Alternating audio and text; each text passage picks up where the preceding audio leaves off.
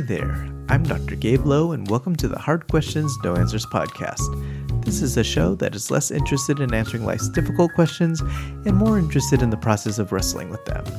This podcast is a forum to celebrate the messiness that makes us human. It is a place to invite the unanswerable questions because often it is precisely these types of questions that push us to dig deeper, to think harder, and to refine our approach to life. So, if you get to the end of the episode and you still have lots of questions, then I've done my job. I invite you on the pursuit of no answers.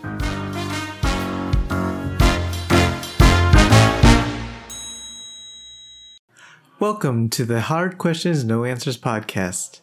I'm so excited to release this episode. I uh, first came into contact with Shah Jahan's work through an award show put on by the Asian American Podcasters Association.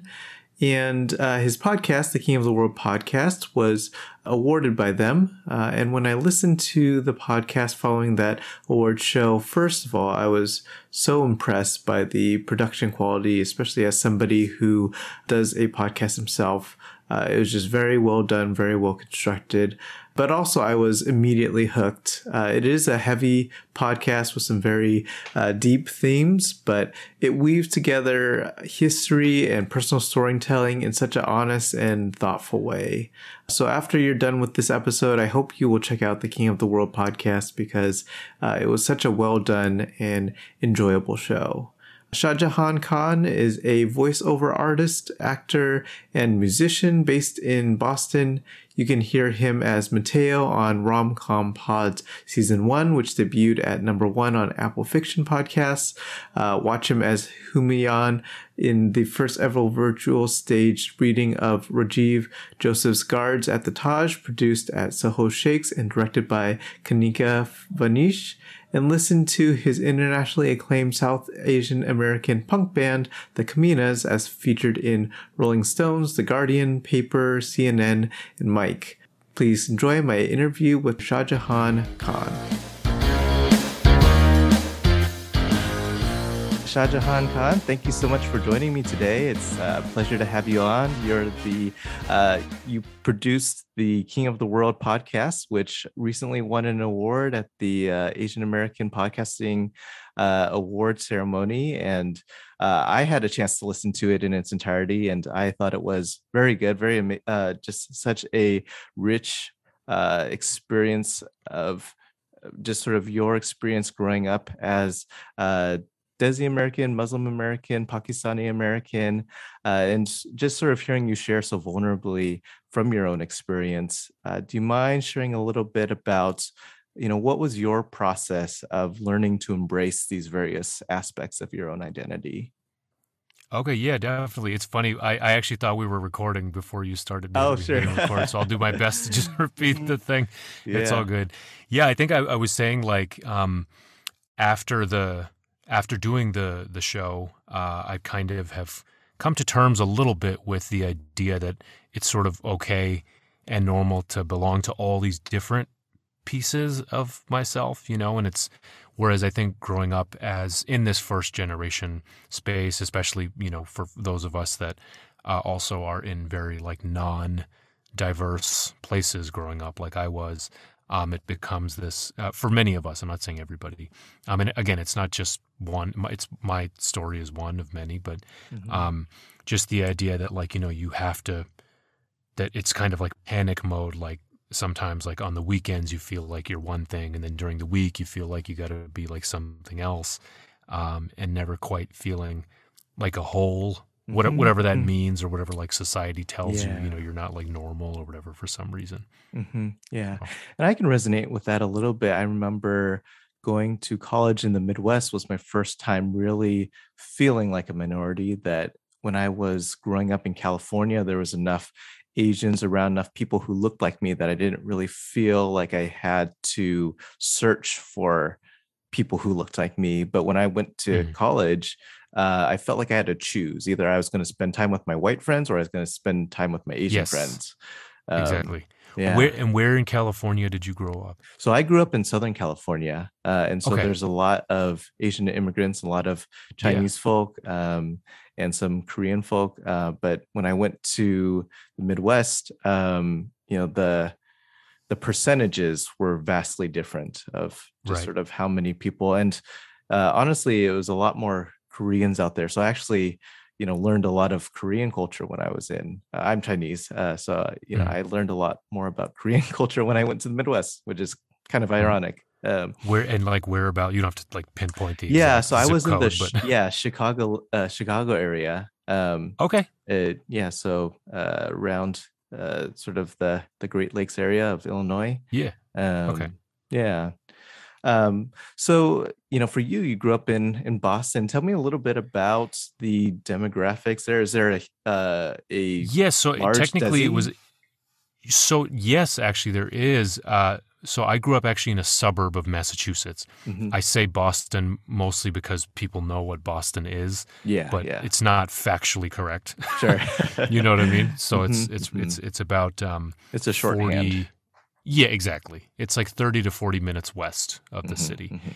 Um, in that in the particular, and now my parents they uh, when they came from Pakistan in the seventies, they were in like Boston proper. Well, technically Cambridge. My father was studying at MIT, um, but they moved out to um, the suburbs uh, when I was two.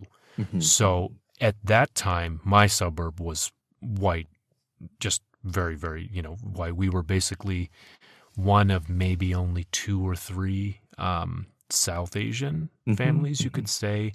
Um, and, you know, even growing up, like the friend group was like, you know, mostly white, but there's the brown kid, there's the Taiwanese kid. Mhm. Um, yeah there's a you know, token for everybody Exa- exactly. Yeah. And there's, you Mhm. know, there was, I don't, we did not have any black students at all in my elementary school. Um, there was one or two by the time I got to junior high and Mhm, maybe mhm. a few more uh, in high school. But yeah, the towns, the towns themselves that I grew up close to were extremely non-diverse. Mhm, mhm. yeah So, yeah. Yeah. So one of the things that I took away from the podcast, the King of the World podcast, was sort of this, and, and I think uh, you put it very accurate, accurately when you talk about it as sort of a coming of age story, um, but just sort of these different avenues, these different ways of trying to understand yourself, to sort of figure out who you are. And one of those avenues is music. Um, so can you talk a little bit about sort of your musical journey and how that you know sort of how that was a a journey to to understand yourself Yeah, absolutely. Um, I mean, I definitely cres- credit uh, my mother and father for the music stuff. Uh, my father, just an avid f- music fan of you know everything from like uh, classical, you know, music from the Indian subcontinent and all the way to like Chuck Berry, Johnny Cash. Um, and you know, even though my parents maybe don't play instruments themselves, like music was and always has been a huge part of uh, my childhood.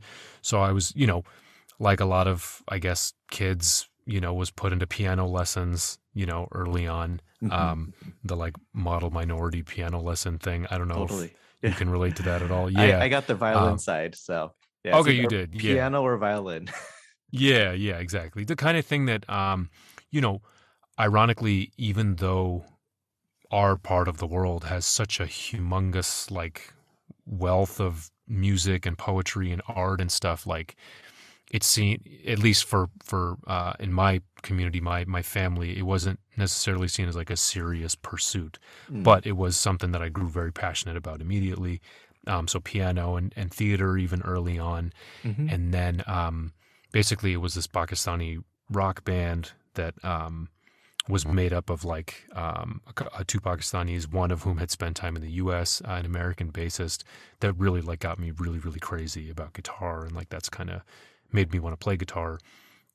And then yeah, guitar kind of quickly became an identity of sorts. Um, Mm. You know, I got really into it right away, uh, 13, 14, and I, you know, I got pretty good and um, had like a, you know, high school cover band. uh-huh, uh-huh. um, but yeah, it definitely just became, it became the, the, the, the safe space for me, you know, the, the guitar and, and just like Mhm. uh, when everything else, you know, kind of started to like unravel around me. Sure. And when you mentioned the rock band, is that are you referring to the Kominas, uh, which you talked about? in- No, so okay. I, I'm actually talking about this band called Junoon from Uh-huh. Pakistan, who were my Okay. influences. Um, Gotcha. the band itself. So, I mean, af- after high school, I uh, and you know, after having started to uh, dabble pretty seriously in um, uh, in some mental health issues, which I'm sure we'll talk about too. Like I did mm-hmm, uh, mm-hmm. eventually start this punk rock. Uh, we and a friend started this punk rock band, uh, which then would be, I had no idea was going to become like my life's you know work for the next decade, fifteen sure, years, yeah. twenty years almost. So. Mm-hmm, mm-hmm. yeah, and with that music, it sounds like you're kind of deconstructing a lot of uh, perceptions about what South Asian music is and can be, and then also sort of the Muslim influences as well, and sort of your own sort of, I think, uh, you talk about uh, it in the podcast about sort of, you know, challenging perhaps some of the orthodoxies around that. Um, you know, what, how did that band, the Komina, sort of represent, you know, your own identity formation and also sort of your relationship with Islam? Yeah, so I mean the the band itself was um, started at a time where, uh, and this kind of goes, I think, with the coming of age aspect of the the narrative series King of the World, where you know I was a senior in high school when 9-11 happened. Mm-hmm. Uh, a couple of years later, you know, I, I struggled with um, early on with mental health, with substance mm-hmm. abuse and stuff, and so when I was kind of dabbling back into college, uh, trying to to go back to school, I started this band. I, I basically I found this other I, I, reconnected with this other kind of Pakistani American kid mm-hmm. who um, uh, from childhood, and we we were both kind of trying to figure stuff out. You know, uh, wanted to start a band and kind of like the stuff that was happening around us, you know, in mainstream culture was this kind of post 9/11 very you know anti-Muslim uh, warmongering American culture. Mm-hmm. Um, and this is kind of that's what you're seeing in the media every day and so naturally like we're going to be writing songs that are related to the world around us you know and so mm-hmm. we started this you know a very you know a band that didn't shy away from anything political or um, but also at the same time was writing songs about like you know love and writing songs about mm-hmm. like mm-hmm. fake bollywood style train robberies and like all sorts of mm-hmm. different stuff and and we just formed at this time when MySpace and Facebook were just sort of becoming mm-hmm. things, and mm-hmm. anybody could throw up a MySpace page or something. And then we kind of like started to get media attention and stuff right away, and started to see this whole like represent. You know, I think now we have. Uh, stuff like you know representation of different voices and stuff in the media kind of like yeah, where it yeah. is now and there's all this like amazing even like podcasts like yours and mine sort of mm-hmm. happening and um but I feel I, I, feel like we were maybe part of an earlier wave of that stuff where sure, people were, yeah. were sort of like becoming, you know, putting their voices out there, and then media was kind of latching on. It was white media a lot of the mm-hmm. time, so like you know we we got we got picked up by like MTV and Rolling Stone and all these things, but they sure. wanted to focus just on the like on the Muslim members of the band. The band wasn't mm-hmm, even entirely mm-hmm. Muslim, you know, and, and I think there's episode three or four of my of, of our show deals with this this media representation stuff too. So mm-hmm. so it was a confluence of all of these things kind of happening. Totally. Yeah. And you know, I think that there has to be pioneers to sort of push things like that forward and representation forward. Uh, and so, you know, I can imagine that uh, to sort of be on that cutting edge, you sort of take a lot of flack from both sides of people yeah, trying to and figure we were, out who you, know, you are.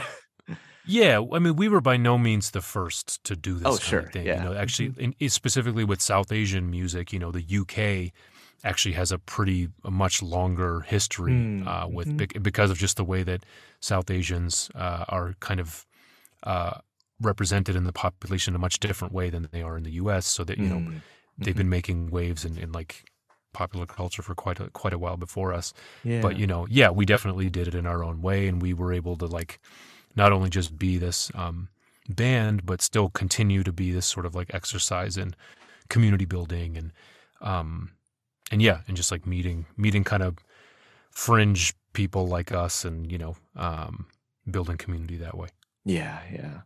And uh, another thing that you just that you mentioned is sort of this post 9/11 world that we're sort of living in and that's uh, a major focus of your podcast is sort of mm-hmm. looking at the history and sort of where we've come 20 years later and I'm curious because it's only been maybe in the last couple years as I've talked with other people who've been affected in that way. Like I, I just never really saw or or never really came into contact with the gravity of how it affected the Muslim American community, the Desi American community, um, and I think that is a difference between uh, sort of East Asian Americans and South Asian mm. Americans, where for me, being more aligned with East Asian Americans, I can be a lot more white adjacent. Whereas for you, having darker skin or looking a certain way or sort of having a certain perception from people, that you sort of get thrown in a different category than I do. So I, I think that that's a difference that, you know, I didn't really see how bad it got until I started having some of these conversations and then uh, your podcast comes along and sort of presents a, another perspective on it so i'm curious you know as you did this project of the king of the world podcast have have things gotten better because uh, i think sometimes it feels like you know especially with like the trump era it just sort of feels like you know we're back to square yeah. one or or you know have we made progress um yeah what's it what's it like from your perspective yeah, I think that that's something that people um, kind of want to know all the time. Like, you know, have things gotten better and this and that, and and and it's kind of like, I think that it's always like a complex and you know answer to that. Like, mm-hmm. you know, in talking about, um, you made a good point, for example, about like adjacency to whiteness and stuff, mm-hmm. and you know, even like brown folks like me do have that ability in certain ways and in certain circles and it's important to be sure. conscious of that stuff and especially when it comes to education and privilege and these things um, but like yeah in some ways you know i think that there are more more of uh, there's more uh, of me let's take media for example i think like mm-hmm. i think there's more of a um, there's just so much more media out there so there are all these different voices but on the same spectrum things have become so siloed in a mm-hmm. way that like you can just focus on your own thing. Mm-hmm. And for a lot of us that is a survival mechanism, you know, like we can't just be out there like trying to convince everybody to like uh, to like listen to us. Totally. Um but at the same time like um it ha- I think it has provided us the uh the ability to just to just um like yes, there are more of us out there creating stuff, doing stuff, and that's awesome. Mm-hmm. But uh, at the same time, um, yeah, it's hard to it's hard to reconcile. Uh, you know the the 2016 election with mm-hmm. progress. You know, I I think that a good comparison is also, for example, when the George Floyd stuff was going on, mm-hmm. thinking mm-hmm. about how in my at you know childhood, um, I was taught that like the civil rights era was an era, mm-hmm, right, that mm-hmm. happened in the 60s and 70s.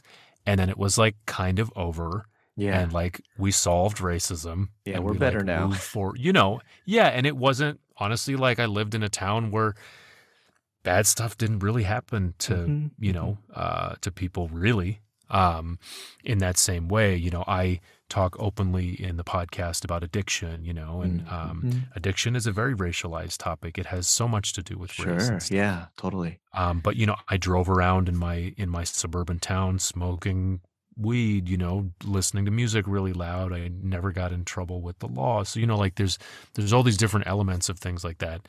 Um, mm-hmm. Mm-hmm. I think yeah. that, uh, and yeah, I mean, I, I think that there's, you know, regardless of of of what's like going on, like we do have to still keep like doing this work. I don't know if I answered your the question that you asked fully. I mean, what do you what do I'm just curious like what do you think? Do you think uh in in your in the last 10 years like what, mm-hmm, do you mm-hmm, think mm-hmm. as far as like have things gotten better? Is that even the right question to ask? You know what I mean? Like yeah, I think um, perhaps a- even asking that question might not be getting at what the true root is. Um, mm-hmm. You know, because mm-hmm. when I think about my childhood upbringing, I feel like there's a lot of similarities where I was taught some of the same messages about the civil rights era of it sort of being mm. this contained thing that, uh, you know, once it was over, we've sort of live in a post racism society.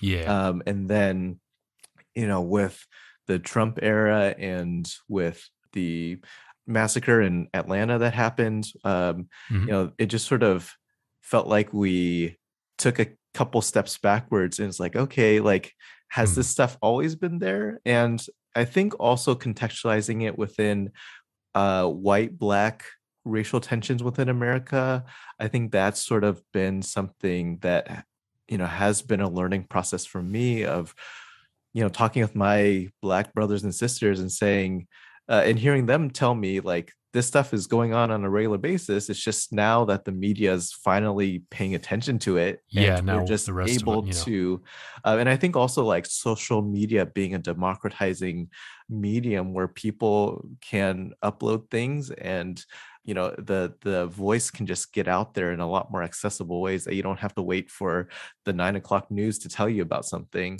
um, mm-hmm. that you can just sort of access that on your own um, or Facebook can throw it on your on your news feed and you have to kind of confront it.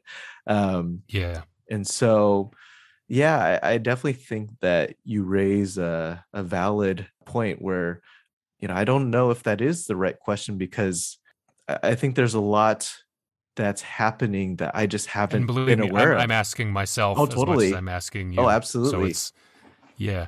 I, I it, for some reason, it just occurred to me that, you know, you're a psychologist, right? I am. Mm-hmm. Mm-hmm. And, and it's one thing that I know uh, that, that was really important for me in the last few years was having a therapist of mm-hmm. color, mm-hmm. you know, like Absolutely. having someone that I could talk to and just like the idea that like mental health in our community, you know, I'm mm-hmm. sure in your community and mine is something to, um, that is really important and that we should like talk about stuff. Totally. So that's still, that's, that's, yeah, I'm really impressed that like that's kind of like the path that you've chosen. I also was a psych major when mm-hmm. I finally did go back to college. I have a master's in community psychology. I worked in mm-hmm. behavioral health consulting for a little bit. Gotcha. So um, yeah, yeah. So I, that's definitely like a really important thing. And maybe that's a that's a way that things are getting better. Mm-hmm. That we mm-hmm. are seeing ourselves um, in these kinds of in these kinds of spaces too.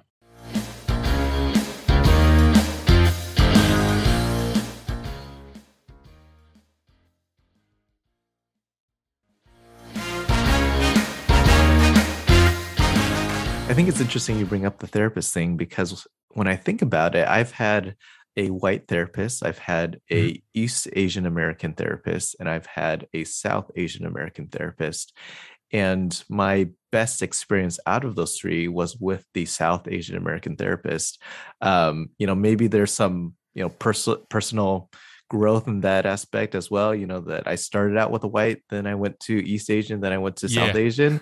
Uh, so maybe I was a little bit more mature along the yeah, way. Yeah, yeah. There's no, um, yeah, absolutely. But also, you know, I think there is something to be said about being able to connect with somebody who shares some of the, you know, perhaps immigrant story uh, perspective, who knows some of that thing, those things, um, but also the fact yeah, that you so can... it's like a baseline of mm-hmm, understanding exactly. a little bit, and it's yeah. like you said, it's it's not that I didn't learn from. I learned a lot of valuable stuff from my, you know, first uh, white mm-hmm. therapist too, and a couple yeah, that I had in absolutely. between. But when I was kind of ready for something specific, I was lucky to find somebody mm-hmm. that you know mm-hmm. what really worked out for me. Yeah, and that you can sort of share that language. Um, yeah. Uh, I, I, think from a, a, psychological perspective, we've been talking about it more, and I think it is only going to continue to be more complex. Is this idea of intersectionality, where mm-hmm. um, you know it's not just these uh, single siloed identities that we can sort of put ourselves into categories but really um, i sort of see it as the complex intermingling of different aspects of who we are such that you can't easily disentangle it without sort of pulling on some of the other strings so for example yeah.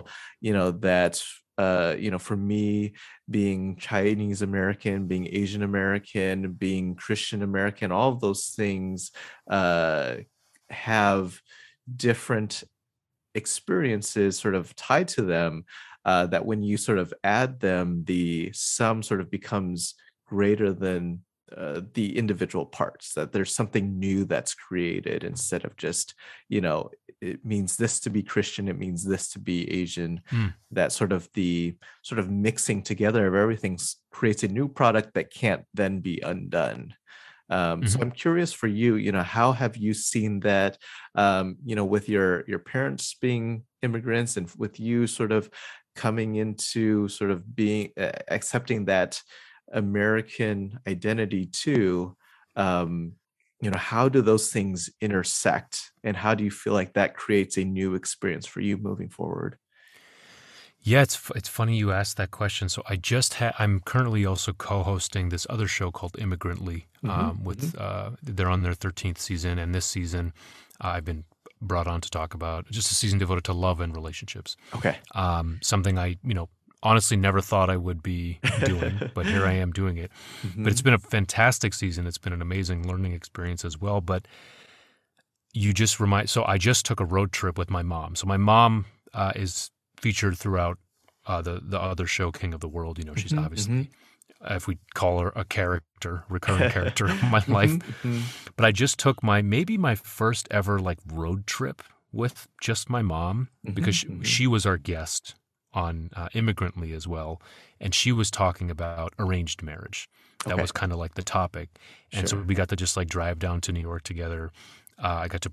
She basically like lived my life for a couple of days. I brought mm-hmm, her into. She'd mm-hmm. never been into a recording studio and stuff, and mm-hmm, um, mm-hmm. and and I just your question kind of made makes me think about, you know, we talked about, you know, her understanding of of of love and relationships and mm. marriage mm. and companionship and that kind of stuff. Yeah. And thinking about you know what her hopes and dreams kind of were for her children. Uh, for me, you know, I'm also in an interracial marriage. You know, I'm mm-hmm. married to like a pretty cool white person. Yeah. you know, and like, uh, and it is it i think it, it's an example like you know uh, one thing she says in the in the interview um, not to give out too much of it it's going to be mm-hmm. coming out a little bit later but it's just that you know she just kind of she didn't she wasn't too concerned with who it was that her children ended up with mm-hmm. Uh, mm-hmm. whereas a lot of her friends were very like strict about like you know no they have to, like our kids have to end up with a pakistani they have to end up with a muslim this and that and she was like you know i kind of just want them to be a good person um, but I do want to make sure it's not some that you're just with somebody who celebrates who you are mm-hmm. and who's mm-hmm. like, you know, maybe wants to go to Pakistan with you sometime, you know, and isn't like doesn't think that every, this stuff is like weird and mm-hmm. backwards mm-hmm. and that kind of thing. And yeah. so in that way, I think through being in in a in a long term relationship, I have seen kind of the value in this like Brett this new thing that we're like creating, you know, mm-hmm. whether or not we mm-hmm. mm-hmm. have kids, um, what that's going to look like.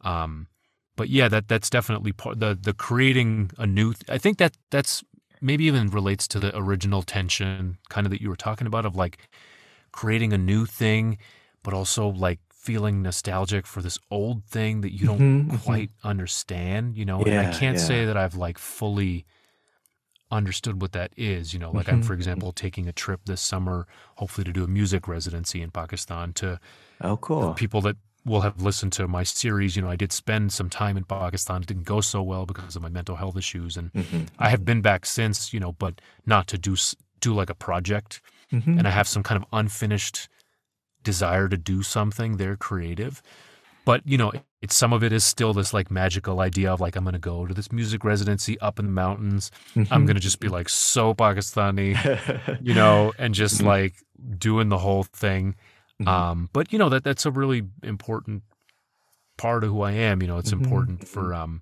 me to to hold on to that culture uh and to have you know to have fluency in that in that whole thing but also you know mm-hmm. realize that like um there yeah you're right that there is like something new that we're like building here i haven't thought of it's i i, I haven't th- actually thought about it in that way for mm-hmm. for a little a little while sure yeah and when you're describing your partner i mean the words that came to mind is somebody who embraces and celebrates those aspects of your culture um, that Mhm. not afraid to and i think um, you know that's sort of what gets lost in sort of a colorblind approach to race Yes. where um, you're not able to fully celebrate it because it's just everybody's the same um, and you can't Exactly. have that embracing and celebration of the differences um, and at the same time you know we're also sort of getting at this uh, exciting opportunity uh, to be able to create something new to be able to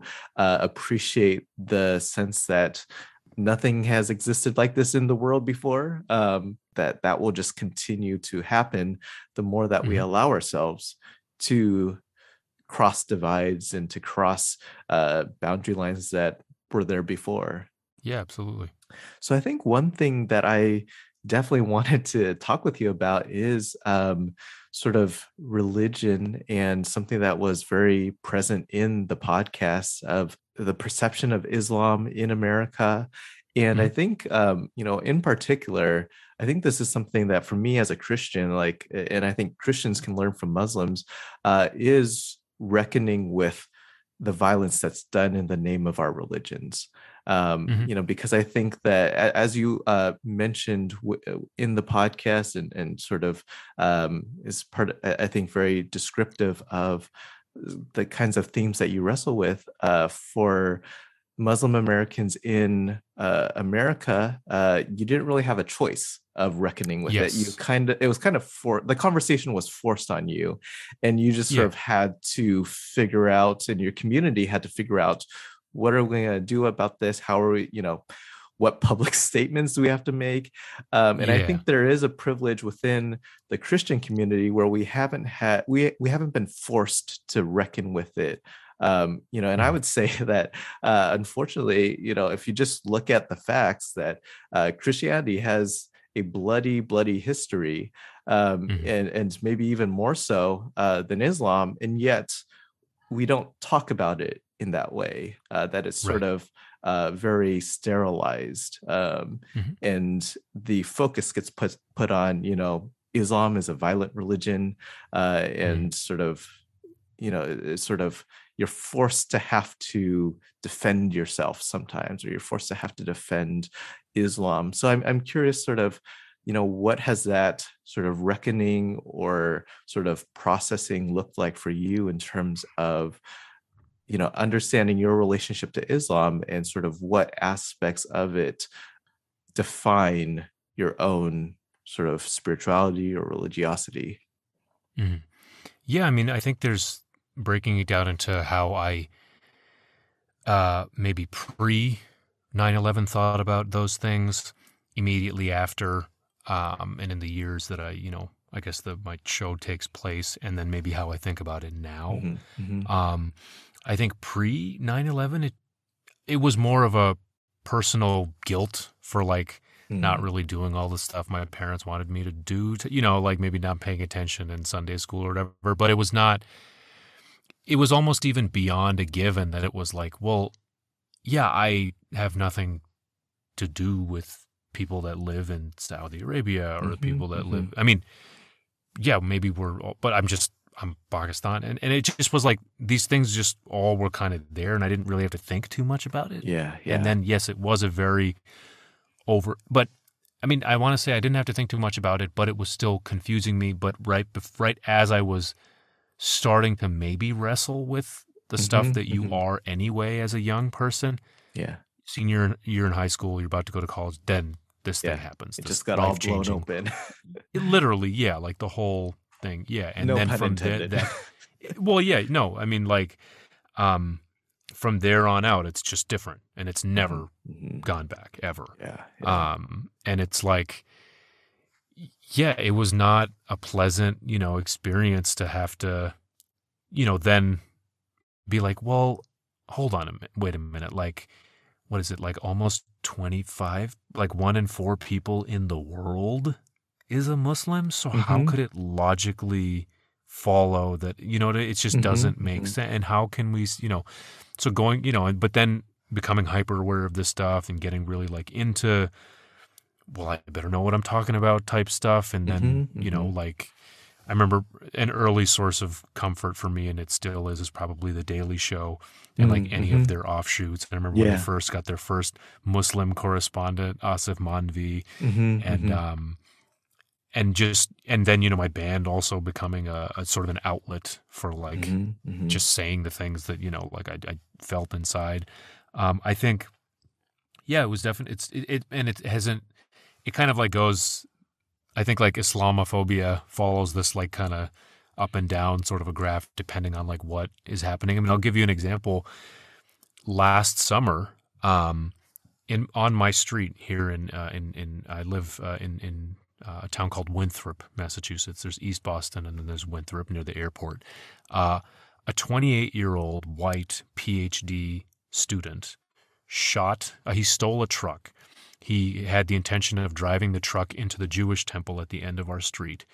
Uh, he he didn't make it because he crashed the truck somewhere. He got out of the truck. He was walking along the street with a handgun, and he shot and killed the only two black people that he saw on the street after walking by white people. Huh. So it was an obvious hate crime. Oh, totally. Um, it was a terrorist attack, is what mm-hmm, it was. Mm-hmm uh, in if in any definition, in any sense of that word. Yeah, it was a news story here. In my parents didn't even hear about it. They live in the same state, huh? And it was not a national story. We didn't learn anything about his family. Mm-hmm. You know, we didn't learn anything. Like it was just a blip in the in the headlines and nothing after that. So we're mm-hmm. still yeah. We don't know what that ethnicity he is. yeah, we do. I don't know anything about you know. I don't mm-hmm. anything. And he had you know uh, the police found like a, backpack full of grenades and ammunition, and he was wow. really gonna like do some stuff. And this was on like two blocks away from where I live, where I run mm-hmm. and where I mm-hmm. bike, mm-hmm. and um, and there's there's still like a a little memorial of the place that he ran the truck into, but then immediately there was this big debate about well, you know, let's not call it because the two people he speaking of intersectionality, the people mm-hmm. he happened to kill uh, who were black, one was a um, Air Force uh, veteran and one was mm-hmm. a state trooper.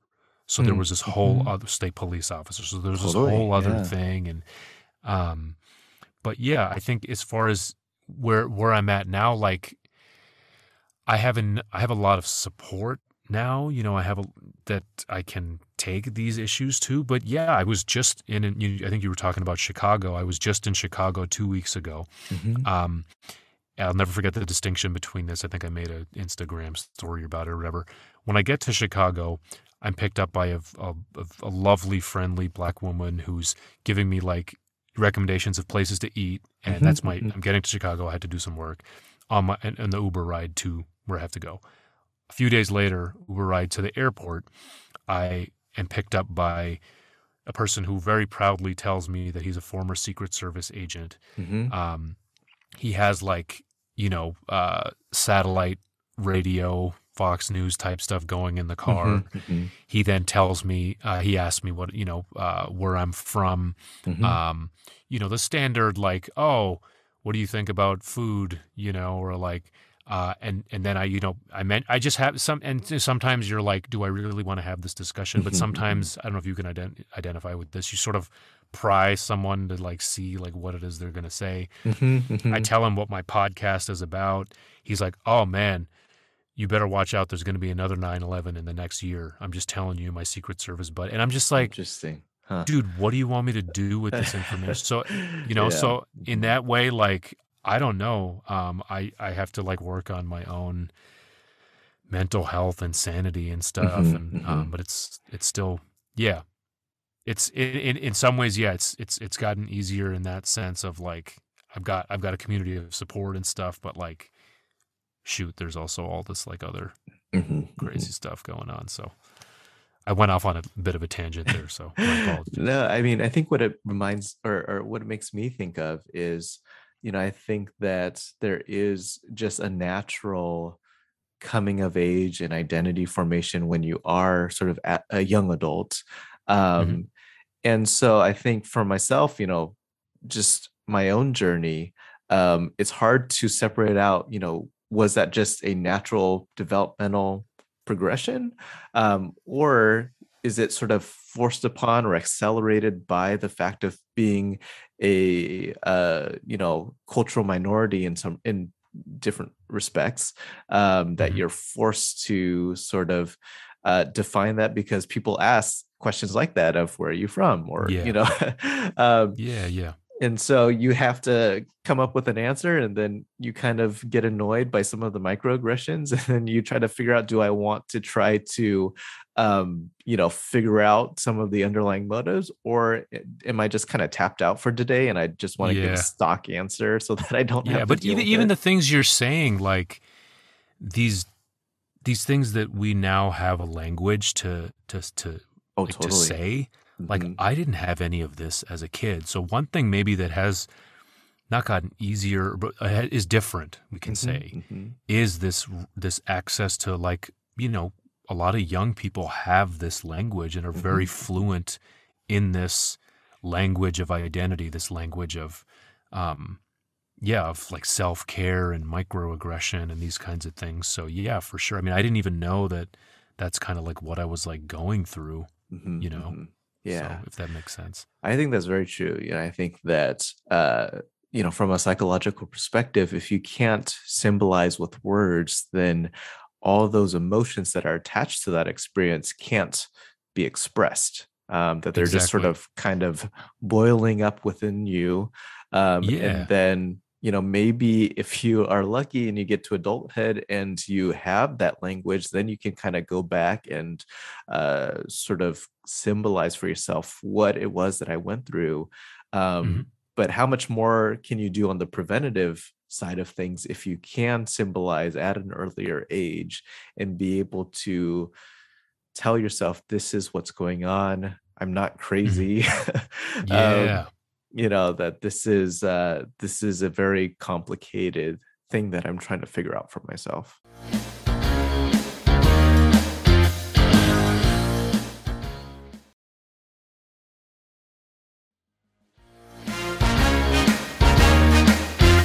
I think on the topic of mental health i mean that's something that you address in the king of the world podcast and you have a uh, I- think it was a, a muslim identifying psychologist on yeah that um, was one of the most i think that i mean they were it was all powerful interviews and Mhm, stuff but that mhm. one specifically is one that i yeah really sticks with me Yeah, and so I'm curious if you could talk a little bit more about that of what uh, what really resonated with being able to talk with somebody who has that kind of background, both professionally um, and also who is looking at this very specific niche of the Muslim American experience.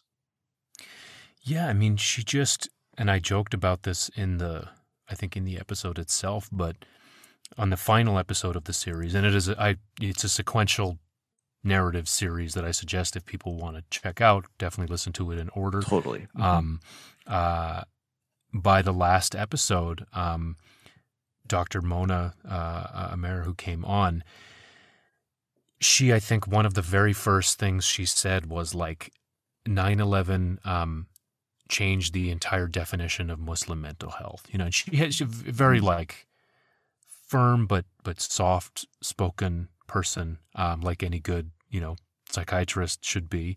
Um, and another thing that she said was like, you know, it forced us to apologize for something that we had nothing to do with. That might not be. I might be paraphrasing there, and that really blew me away. Mhm. And from that moment on, I kind of forgot that I was even doing an Mhm. episode. I felt like I was having a therapy session with her. Mhm, um, mhm. but yeah, just to in, in that framework of just thinking about, um, you know, early in the season, also I had uh, we had a guest who spoke about um, identity Mhm. uh, as well, and kind of breaking it down into integrated and parallel and and conflicted and that kind of stuff. Mhm, Um, mhm. so it was it was a really nice way to like complete the because the the show kind of follows sequentially. You know, the 20 years since 9/11, what's happening in the country year by year, what's happening in my life side by side, Mhm. and so having her on the last episode was a really helpful kind of like review of Mhm, everything, mhm. but also helping me sort of come into the understanding of like where I'm at now Mhm. uh, and re- and yeah, just somebody who, yeah, I, it was it was really really uh, quite amazing to have her on. Yeah. Um, you know, one of the things that, you know, I, I haven't put my own experiences into a, you know, my personal experiences into a podcast like you have. Um, Mhm. But, you know, when the shootings in Atlanta happened, um, you know, that sort of staggered me a little bit and I did some of my own research because you know I wanted to sort of figure out you know is this precedented you know and, and, so i came across some things that like i just had never you know first of all they don't teach us this stuff in uh you know That's high school right. history classes yeah, of um you know one of the largest lynchings in america was of chinese people um and uh, i forget all the specifics but just sort of coming across that was like mind blowing of like you know i i'd never heard about this from you know my family or history classes or just anywhere yeah. But, you know, I can imagine for you, the process of putting together this podcast probably took a lot of research. You know, what was it like for you to sort of dig into some of that history? Yeah, so it definitely wasn't just me. It was a mm-hmm. team effort. Uh, totally. We had a, a wonderful uh, CEO of our company, Asad but um, co-producer, and then Lindsay Gamble was the associate um, producer and associate. Everybody kind of helped mm-hmm, like mm-hmm. with screen uh, script writing you know i definitely i tended to focus more on the you know narrative about mm-hmm. me surprisingly yeah, makes sense uh, no surprises but so we would kind of side by side i would write we i would usually do interviews i would definitely get um, we would uh, have research about what questions to ask each guest and mm-hmm, usually from mm-hmm. there we would kind of like put pull out quotes, and then between the quotes, I would think about, or I think about in each episode, sketch out what is it that I want to talk about in this mm. at this mm-hmm. point. Um, but yeah, definitely like going through. Um, I, I, remember some of the early earlier uh, research that I helped with was um, trying to uh, get in touch with, for example. uh, for the surveillance episode, mm-hmm. uh, getting in touch with um, with a person who had actually been, you know, under surveillance and mm-hmm, mm-hmm. Um, definitely for like the um, the media episode. Uh, luckily, having a network of people that I could talk to. Um, but yeah, it was really the coolest part was you know towards the end when we would be on like draft nine of because mm-hmm, each mm-hmm. episode probably ended up having nine drafts totally. before we would go in and record. Sure.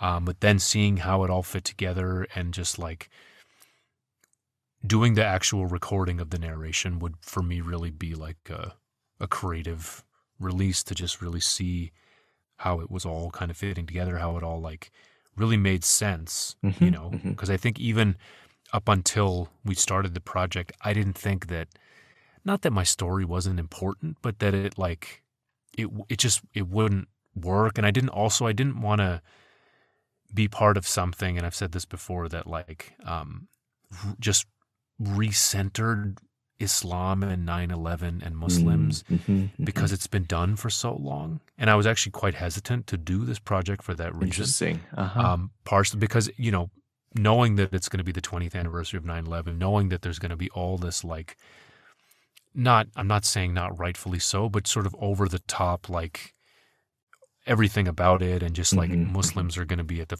center and you know people are going to be asking about like oh you know all this stuff but then as we were putting it together, we realized that, like, yeah, like you said, like the the coming of age part was how we could tell it in a different way, and how I could, frankly, like tell the story that I have not been able to tell all mm-hmm, these years, mm-hmm. even through music or through. It's not that I haven't like lived a somewhat public life, but I've I haven't been able to like kind of put it all out there in that yeah. Way. Yeah. And that was important. And that was important to me. Mm-hmm, mm-hmm. Yeah. And I think the storytelling aspect is just such a powerful medium uh, to be able to yeah. relate to other people. You know, I feel like there were some. Uh, there were aspects of your story that you know resonate with me, and we kind of alluded to it today. No, I'll, I'll be honest with you. One unexpected thing that happened was um, someone who uh, I was out to dinner with. Uh, their partner told me that, um, "Listen, I just want to tell you that uh, my my wife showed me this podcast. Uh, I voted for Trump. My dad voted for Trump. I have not really been a fan of Islam or Muslims at all my whole life. And after listening to just one episode of your show, I called my dad mm. and we mm. had like an hours long conversation about Interesting. stuff. Wow. And that was something that I never huh. expected that I could reach somebody like that. And the reason mm-hmm. I was able to reach him was because I'm in recovery mm-hmm. Right? I'm in long term mm-hmm. recovery also from addiction and substance abuse, and so that that was his in mm-hmm. to mm-hmm. this thing that you know, and also through. I, you know, no fault of his own. He was mm-hmm. just mm-hmm. not exposed to people like me ever in his town, you know? Yeah. Yeah. So. And, you know, that's maybe a, a blessing of the kind of globalized world that we live in that you could have yeah. access to people across the world and i don't know where this person's from but you know that yeah he had access to an experience that he would have not got otherwise yeah and and if i'm blatantly honest I didn't really care about someone like him. You know, sure. I didn't mm-hmm. care mm-hmm. to reach somebody like him, and he wasn't even somebody that was on my radar.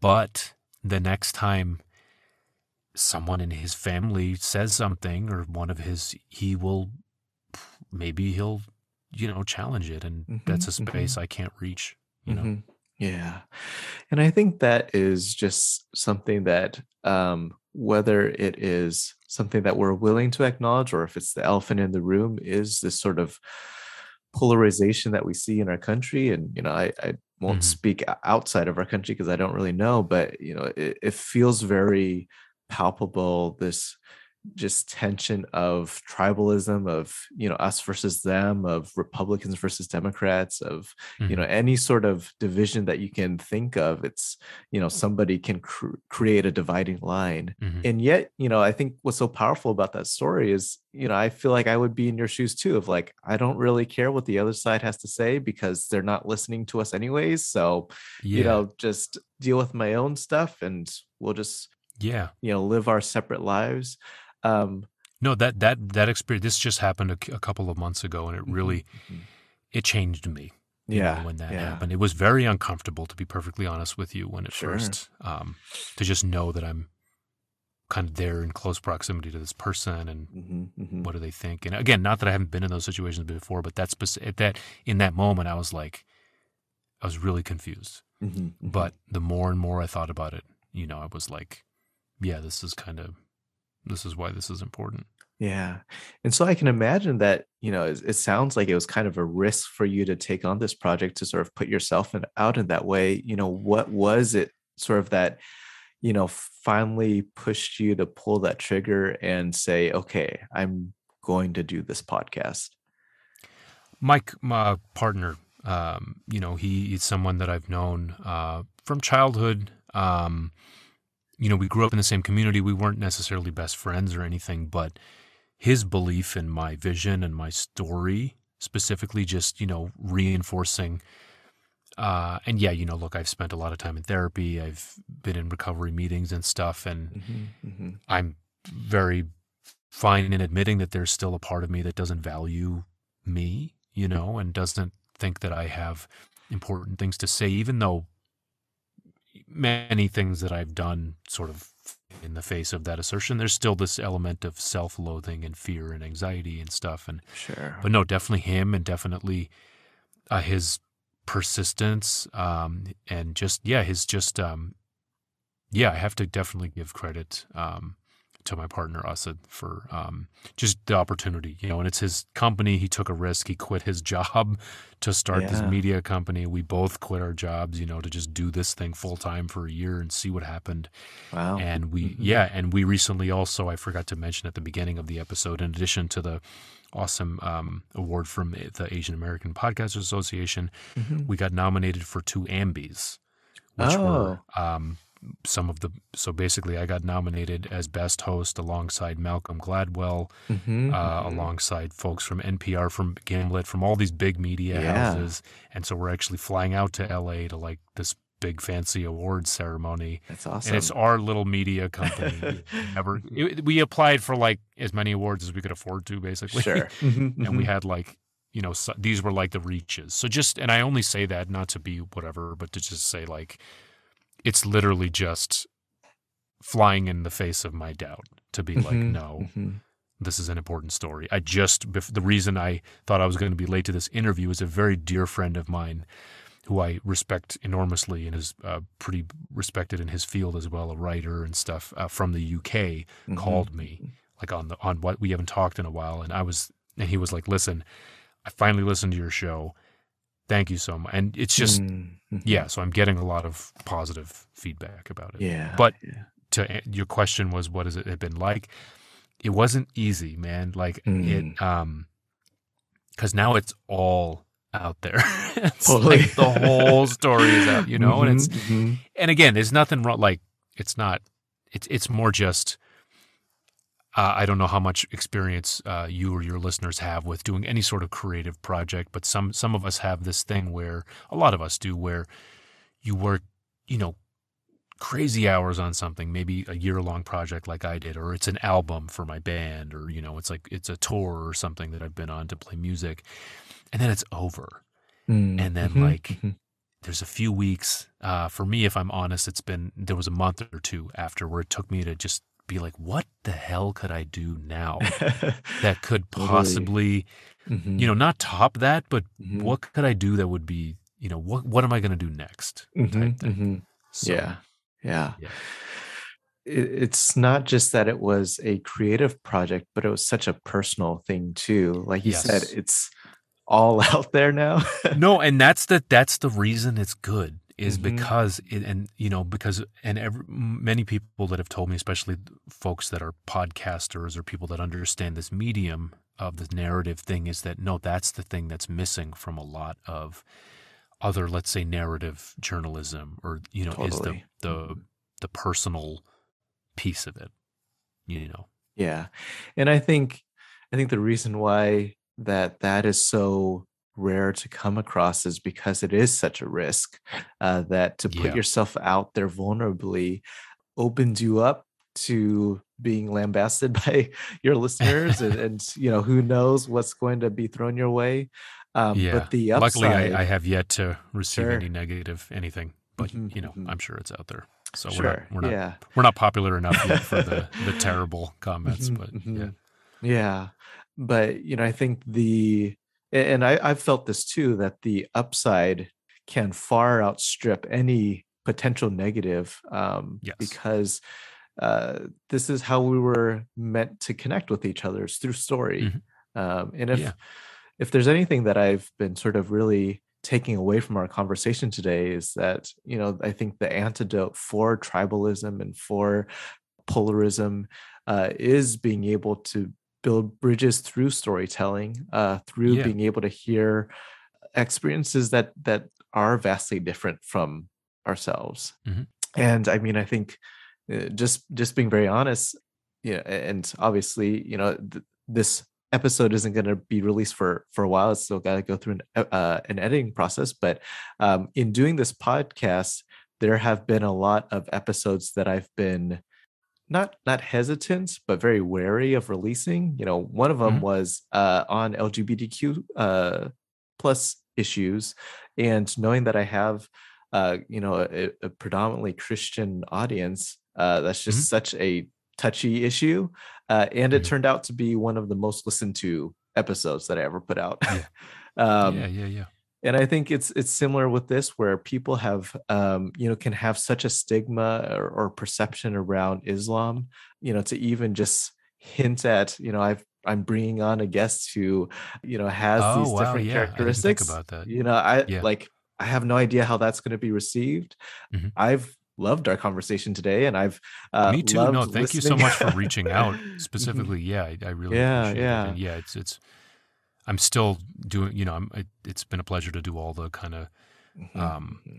post King of the World interviews and stuff. And, and, and yeah, mm-hmm. that's the part, you know, obviously it would be great if we were meeting mm-hmm. in person in real life, but this sure. is the next best thing. And I really enjoyed meeting yeah. and talking to lots of different people. Mm-hmm, mm-hmm. Yeah. So, yeah, no, I, I, I've really, you know, appreciated that aspect of our conversation that we're able to sort of talk about these things from very different upbringings from very different mm-hmm. perspectives but you know sort of recognizing that if we are seeking good in our world that we have to sort of get over ourselves in a little bit yeah, in, in, a sense absolutely um and not in a sense of devaluing our own story you know by no means you know that's mm. that's been one of the things but to get over ourselves in the sense of we we all bring into everything our biases you know our our yes. sort of preconceived notions and those things have to be deconstructed uh, because you know they're there for a reason 100%. Um, but they're also very they're very limited correct and so you know i think that it's really cool to hear you share very honestly about you know perhaps the biases that you had against this trump uh, voting mm-hmm. person mm-hmm. who uh, you would have never come across in a regular interaction or you probably wouldn't have sought out yeah, I think sought out is more accurate. Totally. I definitely have come across. Oh, that's true.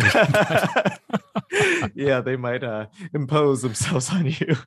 Um, but yeah, that, that yeah. you wouldn't have sought out. Um, and yet it, it, can be such a, a beautiful a, a, beautiful example of, of human connection and interaction. Mm-hmm. Absolutely. As we're sort of wrapping up, do you mind sharing you you know when when uh when we're emailing back and forth the, you've got so many different projects going on um you know you've got this immigrantly podcast that you're doing and i did listen to an episode and i thought it was it was great as well and then you know you're a musician you've got that uh residency in pakistan uh that you you know per- is perhaps on the horizon. Can you just share a little bit about you know sure. your dabbling in all these different things and and sort of uh, what's what's going on for you right now? Yeah so um in addition to the king of the world podcast i'm uh, based in boston. I'm an actor uh, voiceover artist as well a narrator. I just did an audiobook which came out earlier this year. Mm-hmm. i do you know with voiceover i do lots of different stuff um, music. I've been a musician uh, professionally, semi-professionally for more than 18 years now, to almost 20 years, uh, with primarily with the punk band called the Kominas, K O M I N A S. I've also recently joined a band down in Providence called Ravi Shavi, R A V I S H A V I. We actually have a gig on Saturday. Um, I have a side project with them. I have another band out with a friend in West Coast called Gods, but the S is with a dollar sign. Mm-hmm. I have another project with another friend out in Arizona uh, called Chand the Sequence Chand like moon. Um, so I'm always doing I'm always doing something. You know, for yeah. somebody like me, it's really important to just like keep doing stuff, keep making stuff. Um, mm-hmm. You know, that's yeah. when I feel like most fulfilled and happy. Mm-hmm, mm-hmm. Yeah. Well, keep putting good stuff out there, and you know, you people too. can you know know where to find you, and I'll have some of the links on my website. Um, but great. Again, thank you so much for uh, joining me today. Thank you so much, Gabriel. Appreciate it. Thank you for tuning in to the Hard Questions No Answers podcast. Still have questions? Oh, good. I was afraid we answered them all. For more information about HQ&A podcast, visit drgabelowe.com. That's D-R-G-A-B-E-L-O-W-E.com. Additional educational materials recommended by my guests can be found in the podcast tab. And for updates, news, and behind the scenes, follow HQ&A Podcast on Instagram, Facebook, and Twitter at HQ&A POD. HQ&A Podcast is independently produced by Gabriel Lowe. Music is Cocktail Fun by Stock Music 331 found on Pond 5 and logo design is by Kenny Lowe.